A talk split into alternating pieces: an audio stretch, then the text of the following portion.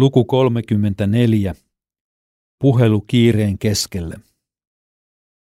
Olimme Vuokon kanssa lähdössä asioille kaupungille, kun puhelin soi. Itse en olisi enää viitsinyt riisua kenkiä ja palata sisälle vastaamaan, mutta Vuokko teki toisin. Minä odotin kärsimättömänä eteisessä ja hätyttelin häntä lopettamaan, että päästäisiin menemään. Vuokko jatkoi puhelun vaatiman ajan ja palasi ulkoovelle kuullakseen minun moitteeni. Hän kertoi, että siellä soitti ahdistunut ihminen, eikä hän mitenkään voinut lopettaa puhelua ennen kuin oli kuunnellut toisen kertomuksen ja syyn puheluun. Nuori nainen oli kysynyt, saisiko hän tulla kirkkoon sunnuntaina, vaikka hän ei olekaan kristitty. Totta kai saa, Vuokko vakuutti. Seuraavana sunnuntaina odotimme uutta ihmistä turhaan. Tilanne ei ollut mitenkään poikkeuksellinen, mutta pettyneitä toki olimme.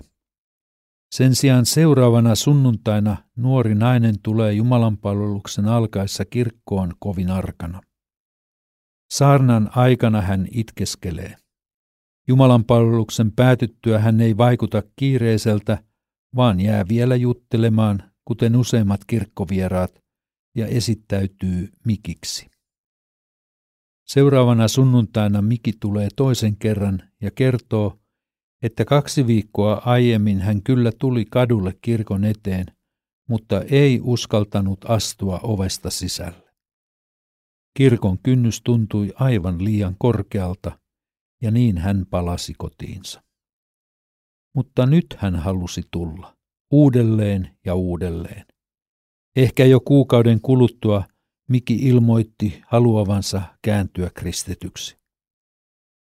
Lukiolaisikäisenä Miki oli käynyt jossakin kirkossa pitemmän aikaa, ja jo silloin hän olisi halunnut kasteen, mutta kotona isä vastusti ankarasti. Isä kuului Sogangakkain uususkonnolliseen ryhmään, joka on ehkä jyrkin japanilaisten uskontojen joukossa.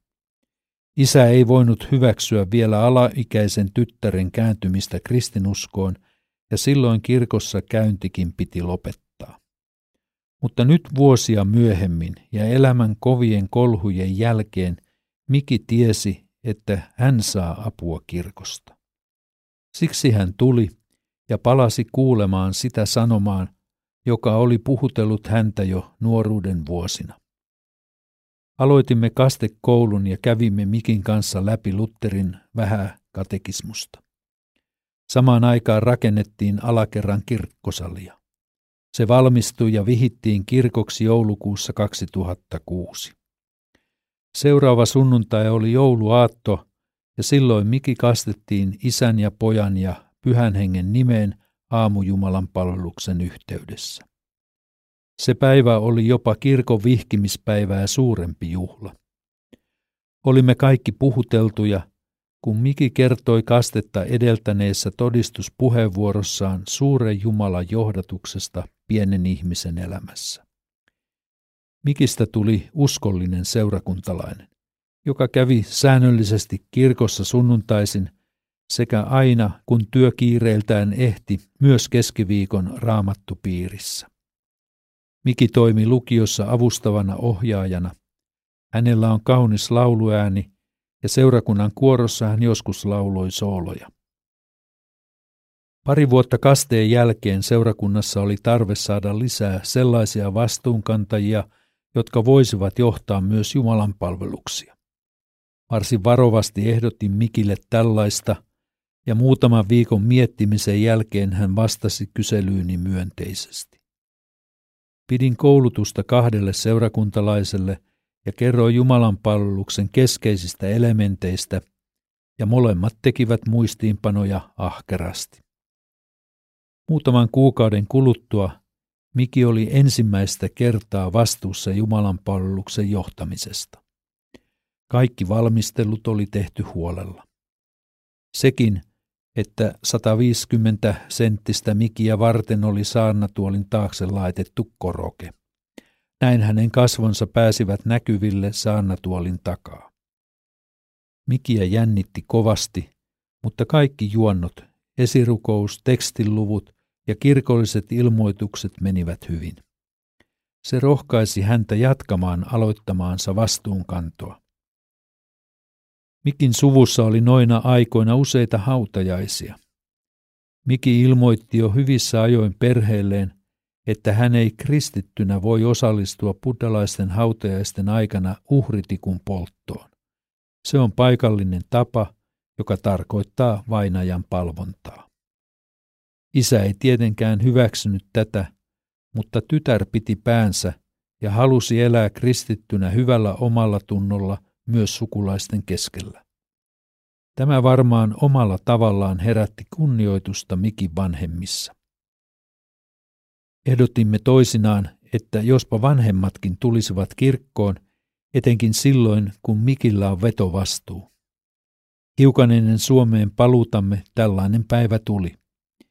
Isä ja äiti olivat molemmat tulossa ensi kertaa kristillisen kirkon Jumalan palvelukseen. Mutta lähestyttäessä kirkkoa äiti huomasi miehensä laittaneen jalkaansa niin huonot housut, että ne piti ehdottomasti mennä vaihtamaan.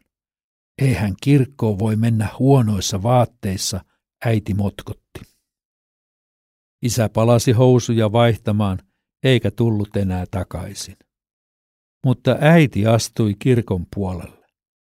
Miki esitteli hänet minulle ja Jumalan palveluksen päätyttyä koko seurakunnalle japanilaiseen tapaan. Kun seurakuntalaiset kuulivat, että Mikin äiti oli tullut ensimmäistä kertaa kirkkoon, tervetulotaputukset olivat suorastaan raikuvat. Kaikki iloitsivat ensikertalaisesta. Ulkopuolisen on mahdotonta arvioida, mitä liikkuu japanilaisen äidin sisimmässä, kun hän saapuu ensi kertaa kristittyjen kirkkoon, istuu penkissä ja yrittää laulaa virttä yhdessä muiden kanssa. Mitä tapahtuu sydämessä, kun oma lapsi johtaa hänelle vieraan uskonnon Jumalan palvelusta? Minulle tämä kertoo ihmeellisestä Jumalan työstä, joka on edennyt jo näin pitkälle, että vuosien takaisesta vastustuksesta huolimatta ollaan valmiita avaamaan kirkon ovet ja jopa astumaan sisälle sellaisen sanoman ulottuville, jota ei ole koskaan ennen saanut kuulla. Jumala osoittaa rakkautensa meitä kohtaan siinä, että Kristus kuoli meidän puolestamme, kun vielä olimme syntisiä. Jos kerran Jumalan pojan kuolema sovitti meidät Jumalan kanssa, kun olimme hänen vihollisiaan, paljon varmemmin on Jumalan pojan elämä pelastava meidät nyt, kun sovitus on tehty. Roomalaiskirjeen viidennestä luvusta. Tämä ihmeellinen sanoma on tarkoitettu kaikille ihmisille, ilman erotusta kaikille. Ja meillä suomalaisina kristittyinä on etuoikeus ja velvollisuus rukoilla, että Jumalan työ etenisi, kuten mikin kohdallakin tapahtui, aina pelastuksen lahjan vastaanottamiseen asti.